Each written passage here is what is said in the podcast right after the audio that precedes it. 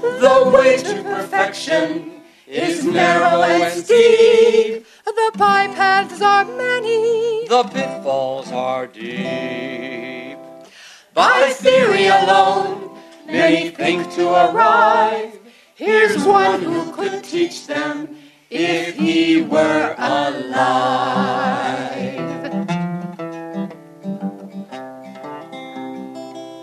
A philosopher stepped into a boat, the river to cross would he. So learned was he, he thought no man could be half so clever as he. Singing wise, oh, with his books, oh, such a mighty scholar was he. Singing wise, oh, with his books, oh, such a mighty scholar was he. To the boatman he said, Good man, pray tell, of the German philosophers three, Schopenhauer, Hegel, and Wedigant, whom you deem the wisest to be. Singing wise-o oh, with his book so, oh, such a mighty scholar was he. Singing wise-o oh, with his book so, such a mighty scholar was he. Please excuse me, sir. the boatman said, I've not read your philosophers three. All day I'm obliged to ply these oars to support my family and me. Singing wise-o with his book so, such a mighty scholar was he. Singing wise-o with his book so, such a mighty scholar was he. In that case, my good man, your wretched life is as good as a quarter lost. For without the writing of those three men, not a shelf of books would I trust. Singing wise-o oh, with his book so, oh, such a mighty scholar was he. Singing wise-o oh, with his book so, such a mighty scholar was he. Now then, tell me, good man, the scholar said, have you studied the Frenchman Descartes? I told you before, the other cried, I'm unschooled. Hard work is my art. Singing wise-o oh, with his book so, oh, such a mighty scholar was he. Singing wise-o oh, with his book so, such a mighty scholar was he. Hard work, what a waste, sad, foolish man. Half your life has been thrown away. Yet still a fragment might be redeemed. Memorize one theory a day. Singing wise-o oh, with his book so, oh, such a mighty scholar was he. Singing wise-o oh, with his book so, such a mighty scholar was he.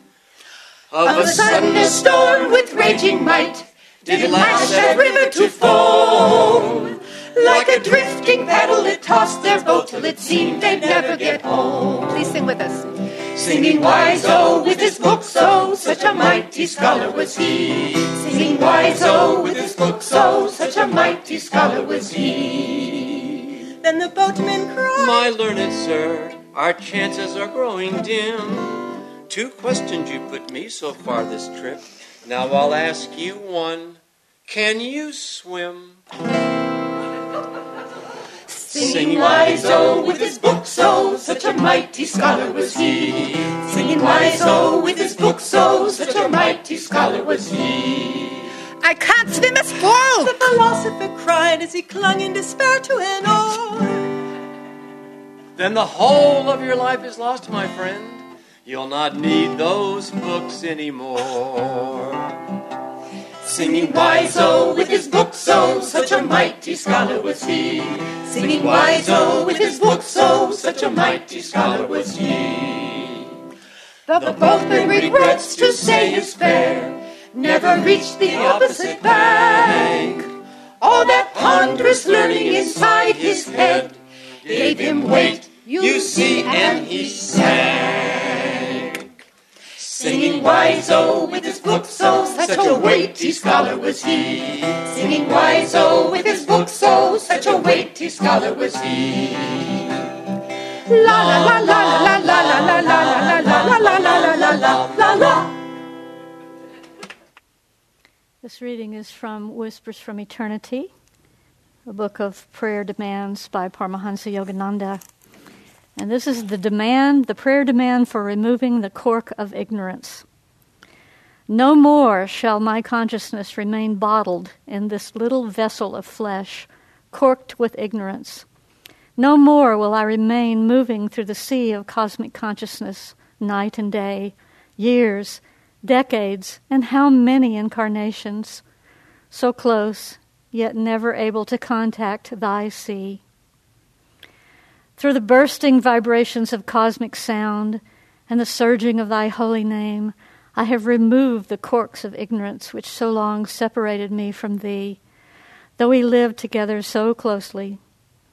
Now my body consciousness will meet thy all surrounding, all pervading consciousness. No longer will I walk heedlessly in thee, but never knowing and feeling thee. Thine image shall meet my image everywhere. By releasing the I ness in me, I will know that I am thou, and that thou alone art the little ego of us all.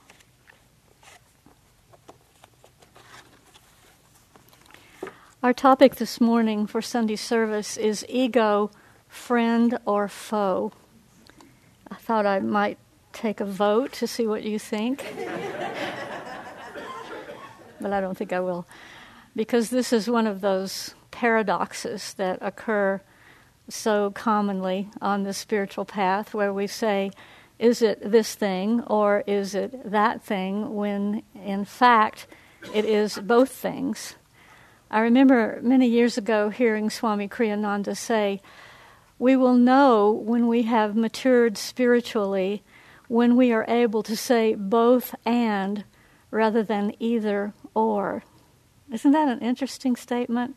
We will know that we have matured spiritually when we are able to say both and rather than either or, because most of the time, two things are true at the same time uh, one saying it says it is and it isn't, and both it is and it is not, and all of these kind of paradoxes that occur.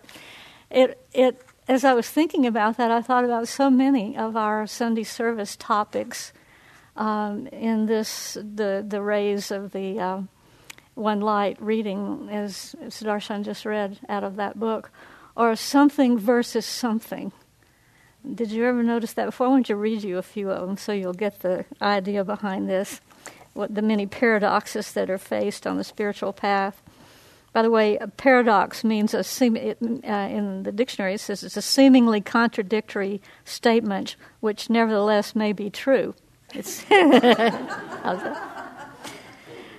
uh, it comes from the root words paro, which means beyond, and dox, which means opinion. So it means beyond opinion. Think on that one a little bit. Okay, so some of the topics we often cover here are effort versus grace, reason versus intuition, activity versus inner communion. And here's a good one is karma bondage or soul release? Both. Intelligence versus feeling, which is more important? Both. Which is more important, your heart or your head?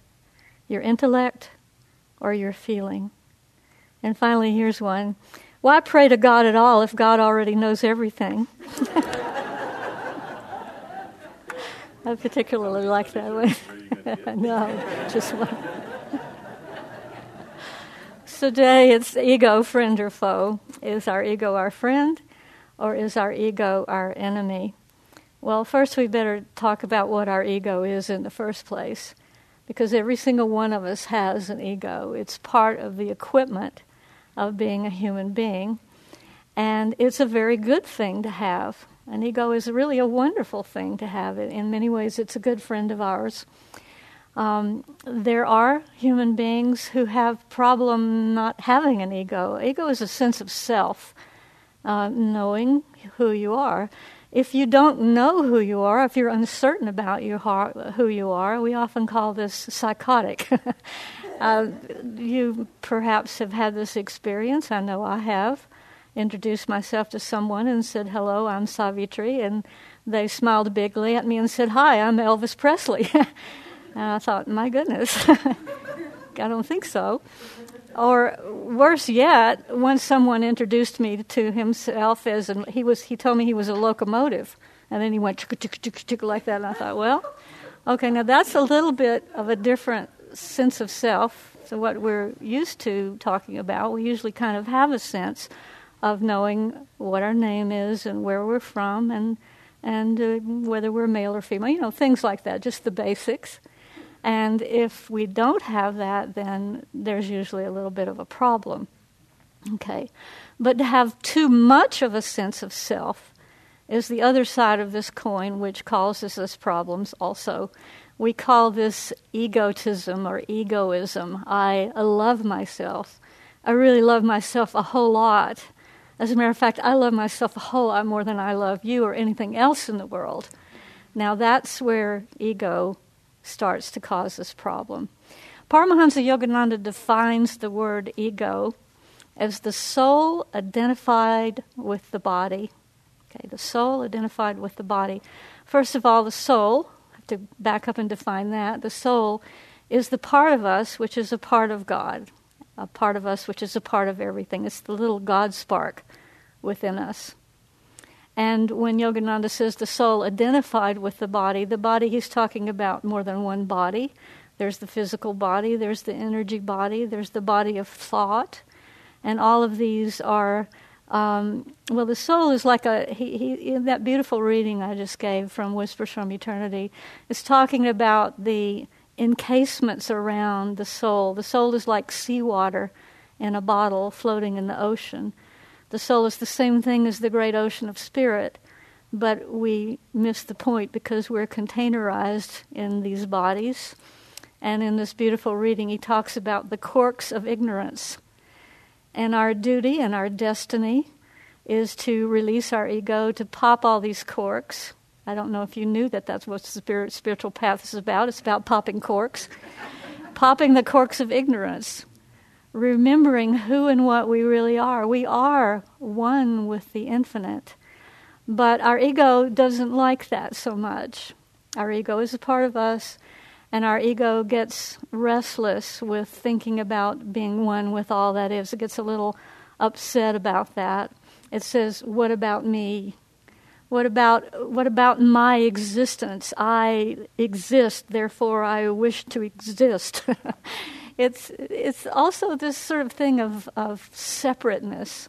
The law of Maya, the law of delusion, and the ego work hand in hand. For example, if I take a knife now and I cut my arm, ouch, ooh, that hurts. But if I take my knife and I cut your arm, hmm, oh well, it didn't hurt me so bad, you had it coming. Well, now, didn't mean to look at you specifically, Alex. I just picked somebody out here. Nothing. But in reality, Alex and I are one. All of us are one. If I hurt myself, I hurt you. If I hurt you, I hurt me. It's all the great ocean of spirit, but it just seems so separate, doesn't it? I know you're probably sitting here thinking, what is she talking about? I am me, and you are you, and never, never, never the twain shall meet. So, in that respect, our ego does cause us a lot of problems. As a matter of fact, it is the last barrier that stands between us and our becoming one with God, our destiny for everyone in this world. This is where we're going, whether we know it or not.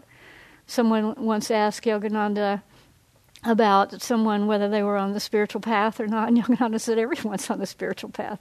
There's anyone who's not on the spiritual path, but some have not, just have not realized it yet. So this, the brain stem, the part of the brain that's called the medulla oblongata, it's that part of the body which is the first thing formed at the moment of conception, when the sperm and ovum meet, there's a flash of light in the astral world, and we take on form, and all of our energy comes into that little cell, and that's right there at the medulla. And all the energy enters and begins to create the little body, which grows, which becomes who we are. But we get our ego, we get our sense of self right then and there at that moment. The medulla oblongata, as Yogananda teaches us, from that point forth, becomes the mouth of God. The mouth of God, meaning life force and energy, pours into us and radiates our body and keeps us alive. Some people who learn the teachings of Yogananda wonder a little bit about this because we also teach the energization exercises where we're tensing and relaxing and drawing energy in through the medulla. And you say to yourself, well, how come I'm bringing energy in right where my ego is? Won't that energize my ego? Well, the fact is that it energizes the whole body, all of your chakras, the ego, everything, with a different kind of energy. This is called the energy of co- cosmic consciousness. This is the energy of God, whereas most of the time we're used to irradiating, if you will, our ego, the sense of self, with a lower form of energy, and that's the energy of I, me, and mine. It's like a mantra that we're saying night and day. We have a little song we even sing here. I should ask the singers to sing it this morning.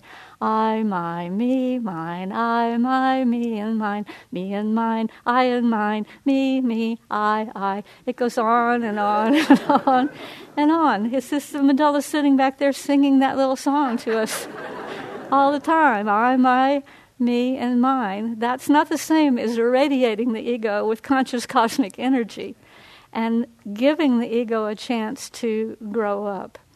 You see, we're not trying to kill the ego.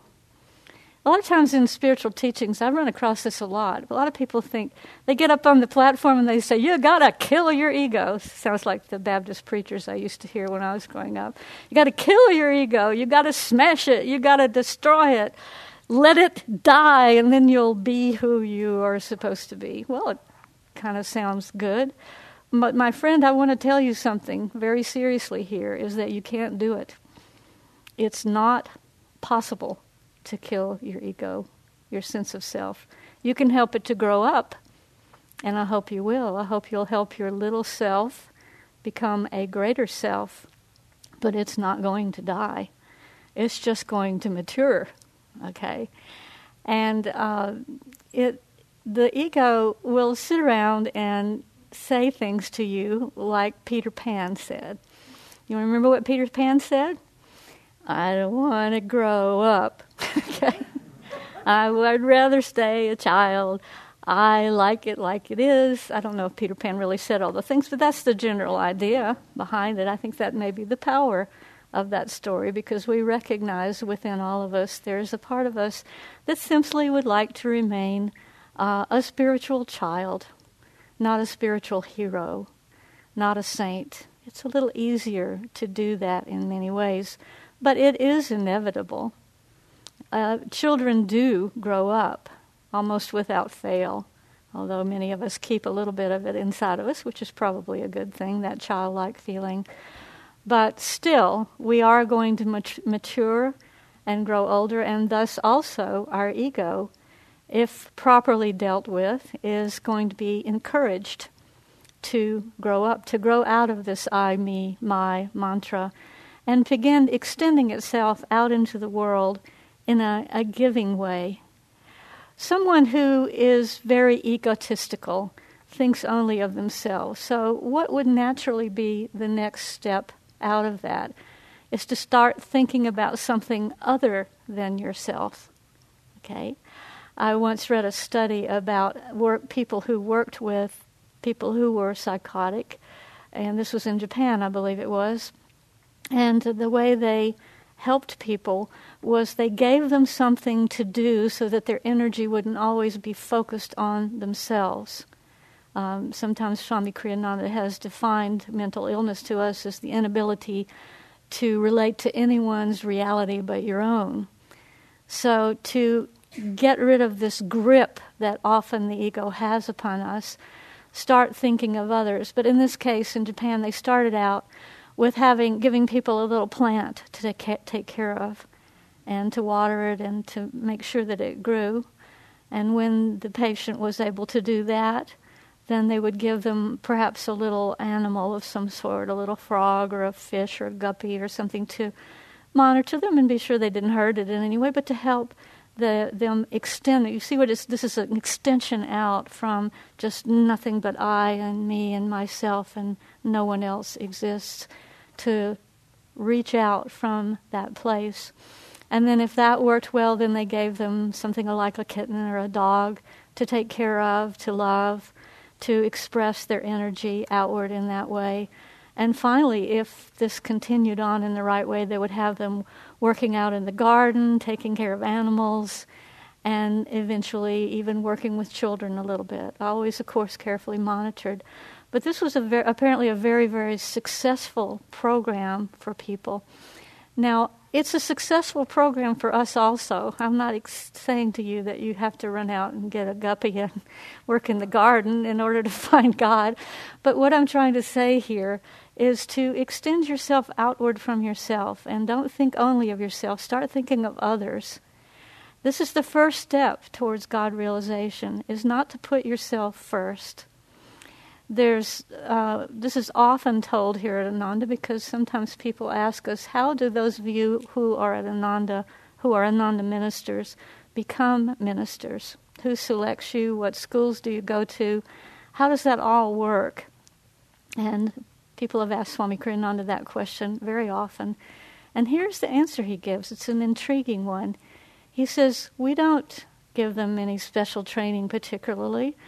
We don't uh, judge them by anything other than the, f- the fact that we've watched them, usually for a number of years, and we ask the question in times of their own personal trials and difficulties, are they still able to think of and help others? Now, that is an interesting criteria there for ministering to others, to, for giving to others, is to be able to step out of your ego, step into a greater ego, step into a higher ego, that sense of myself as a part of everything. I'm not more important than you, I'm not more important than anything. But there's a step even beyond the helping of others. Many, many people help others a lot. The people are very selflessly giving of themselves, feeding the poor, working with others to help them. But even they get themselves in trouble when they don't take yet another step. And that next step is the one which will lead us out of the darkness of our little selves that cling the ego has on us into the growing up into superconsciousness. And that is to see in relating to others and helping others in doing good in this world that you are not the doer. God is the doer. God is flowing through you.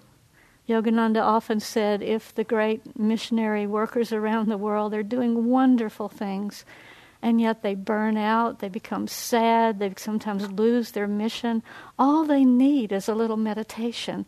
All they need is to feel what they're doing is not them doing it. It's not me doing it. It's God flowing through me. And then the ego grows up. And then the ego becomes a great friend. It becomes someone who will not hold you back from your spiritual development, but who will aid you and be with you at all times. Now, what is the ego made out of? I've told you where it lives. Now, what's it made out of? It's made out of energy. It is an energy pattern. It's a part of one of your chakras, your sixth chakra to be exact. In Yogananda's teachings on the chakras, when we get to the sixth chakra, it's almost like there's two. There's really just one.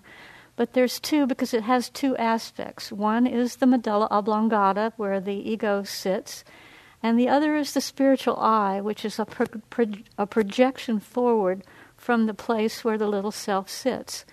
Yogananda often talked about this as being a little bit different from the way most people perceive this very powerful sixth chakra.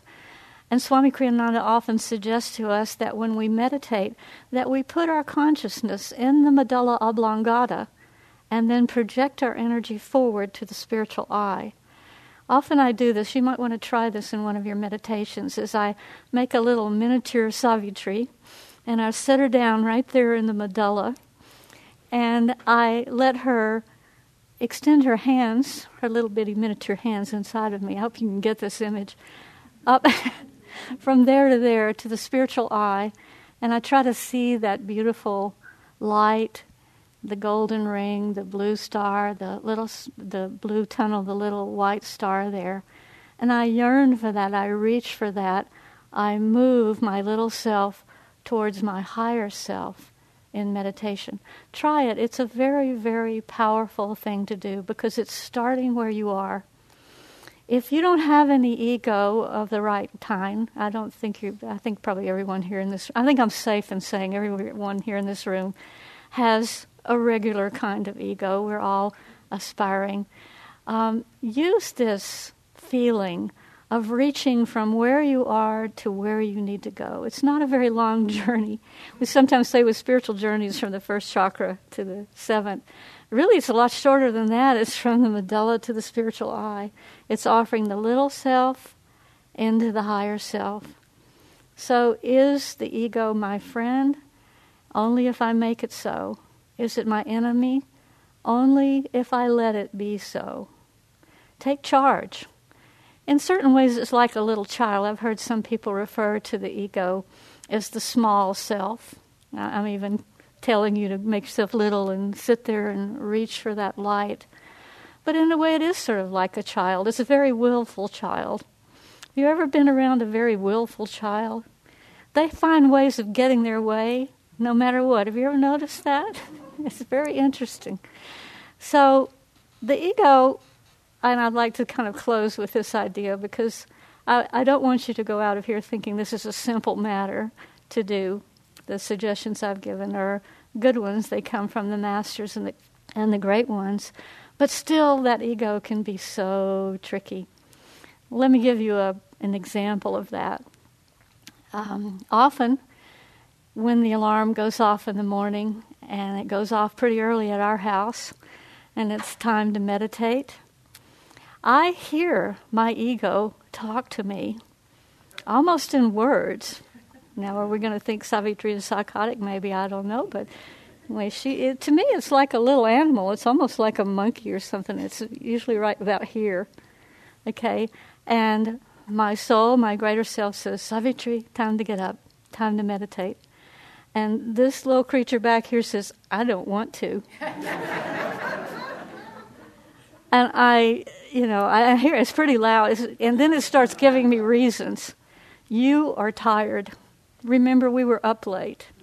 Remember how hard you've been working this week. On it just it, it's just really it's very smart. To, it knows me because it is me. Okay, so I, you know what I'm saying. So yeah, we, we're going to get up. It's time to meditate. We're going to get up. No, I don't want to. Let's don't. You know what? The bed feels so good. It just goes on and on. It really starts throwing a real tantrum, really, and it's very convincing. Now, when this happens to you, or if it happens to you, I suspect it will or already has.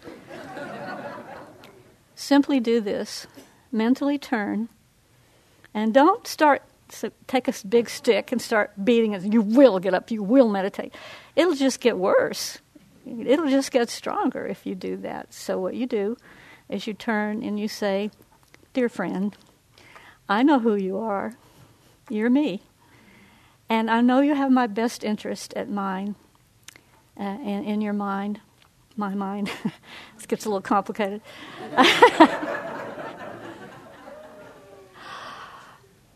but, you know, do you remember the last time we went through this? And do you remember when we did go ahead and get up and meditate and how good that felt? Even you felt good, didn't you? And it has to say, yeah, yes, I did. I'll tell you something else. I'll make a bargain with you. You can be in charge of me most of today, but for right now, let's let the soul be in charge. You know it works better. Don't you know this? Yeah. It, it begrudges it, but it knows the truth okay? Because it's not a stupid creature. It is not a monkey on my back that wants to hurt me in any way. It just simply wants to keep me young and small, spiritually speaking. When I ask for its cooperation and explain to it why we're going to do what we're going to do, almost always it'll go along with the program. So give that a little try. And then you can say, Look, I don't mean you any harm. I love you. You're me. But I want to love you with the highest sense. I want to love you in a way that will help us both get out of this mess. See what it's like when I leave you in charge all the time? And it's, yeah, okay. It says, yeah, I know, I know. You're right, you're right. So together, we get up, we meditate, and sometimes even at the end of the meditation, if I remember, I say, Aren't you glad we did that? Yeah. Yeah, I'm glad. I'm glad. So Make the ego your friend. Help it to grow up. Help it to become all that is potentially meant to be, and that is one with God and one with all it is. Thank you.